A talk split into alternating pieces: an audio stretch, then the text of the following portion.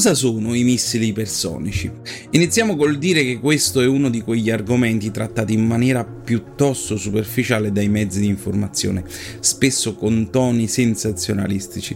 Ad ogni modo i missili ipersonici non sono affatto una novità, esistono fin dai primi anni 60 con la comparsa dei missili balistici, eh, quando un oggetto si muove a una velocità superiore a 5 volte quella del suono si parla di regime ipersonico.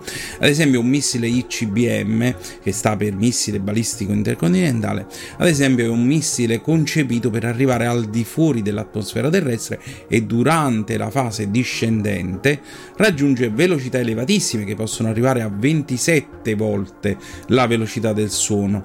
E eh, qui mh, parliamo anche dei primi anni 60, quindi è qualcosa che eh, è già noto.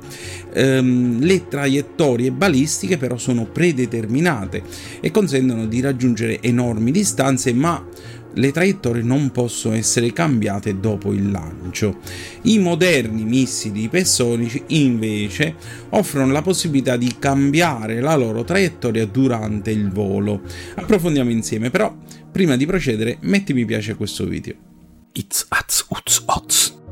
I missili ipersonici si dividono mm, in due categorie abbiamo i gliders, eh, sono simili ad alianti, eh, sono trasportati una, ad una certa quota da un missile balistico, ad esempio, per poi poter essere rilasciati e planare a velocità ipersonica sul bersaglio.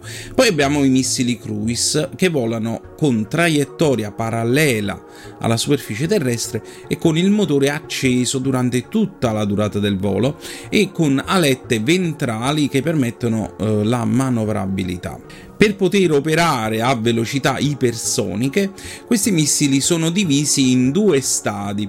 Il primo contenente un motore a propellente solido che porta il missile fino a Mach 5, cioè 5 volte la velocità del suono. E poi il motore scramjet che opera da Mach 5 in poi, rendendo possibile il proseguimento della traiettoria in regime ipersonico. Ad ogni modo, nonostante le notizie sensazionalistiche e la propaganda, nessuno di questi missili raggiunge velocità comparabili con quelli dei missili CBM, di cui abbiamo parlato all'inizio, che mh, mm, esistono da mezzo secolo praticamente. E, ma quali sono i vantaggi dei moderni missili ipersonici? Innanzitutto la traiettoria predeterminata tipica dei missili balistici è oggi prevedibile dai computer, permettendo di individuarli con appositi sistemi radar e satellitari e intercettarli con una discreta possibilità di successo. Invece i moderni missili ipersonici possono modificare la traiettoria durante il volo, schivando così i missili inviati per intercettarli, oppure addirittura seguire volutamente traiettorie molto irregolari per saturare le capacità di calcolo dei sistemi di rilevamento. Volando poi a quota più bassa rispetto ai missili balistici, riescono ad eludere eludere anche più facilmente i sistemi radar di sorveglianza.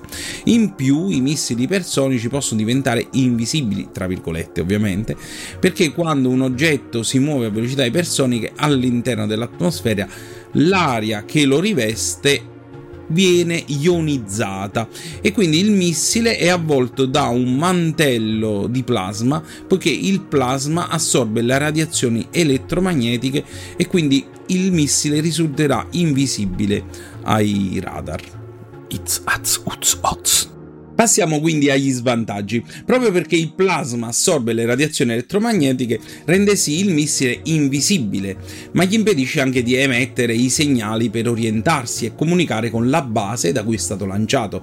L'unico modo per eliminare questo inconveniente è ridurre la velocità, ma la velocità, eh, se è più bassa, eh, può comportare minore gittata e maggiore probabilità di essere individuato e intercettato.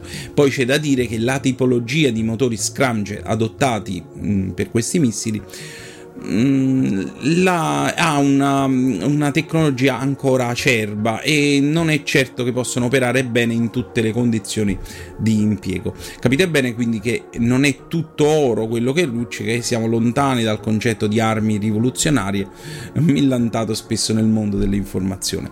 Se ti è piaciuto questo video, clicca su mi piace e segui il canale. Arrivederci.